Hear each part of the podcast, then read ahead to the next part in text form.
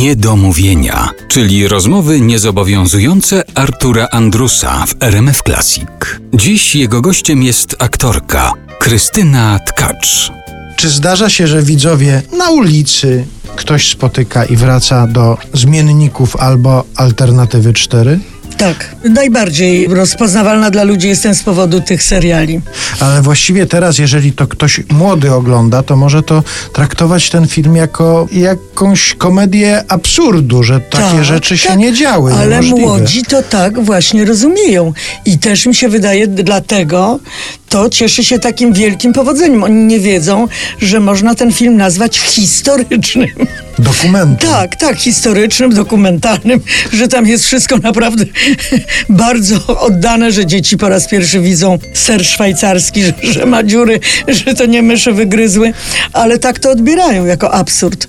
No trzeba dużo wyjaśniać, o co to chodziło takim, którzy, no takiej młodzieży już większej, która bardzo lubi się napić. Na czym polegała ta tragedia? Że się postaci, którą grał Kryszak, rozbiła siatka z alkoholem. I dlaczego on tak rozpacza? Trzeba bardzo, wiesz, długo tłumaczyć. No ale to chyba miłe, że wracają do tych ról, mimo że Mm. Tak. może niektórzy nie czują, już nie rozpoznają kontekstu, to zostało Nie, to jest bardzo, bardzo miłe, bardzo miłe. Bardzo dokładnie podo- pamiętają dokładniej ode mnie tam scenę jakąś, jak y, gotujemy obiad swoim y, mężom.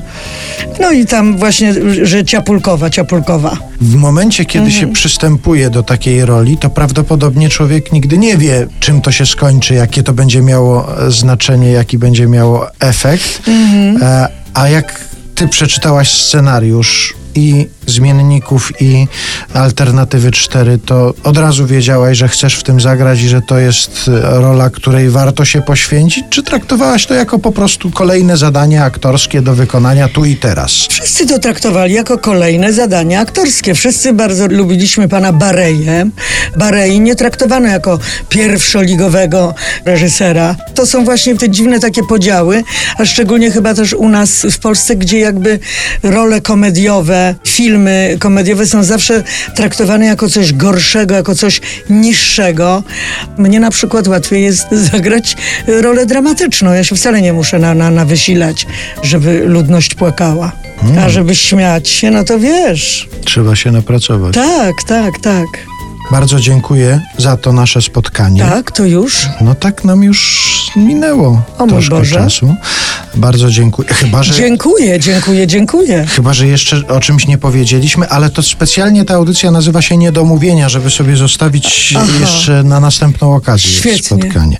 Świetnie. I chciałem jeszcze powiedzieć, kończąc Mhm. naszą rozmowę i dziękując za spotkanie, że rzadko jestem dumny ze swojej twórczości, ale napisałem w życiu jeden wiersz, który ma fragment w języku obcym, jeszcze dodatkowo w języku takim, którego nie znam. Mhm. I z tego wiersza jestem dumny, ponieważ przypomnę ci, że przy okazji naszego wspólnego występowania w Teatrze Syrena, I to były piosenki ojca Kazika tak, Staszewskiego, także wiesz, mamy kolejny inny repertuar. do wspominania, Mhm, tak. ja tam wygłaszałem taką kwestię. Wiem już.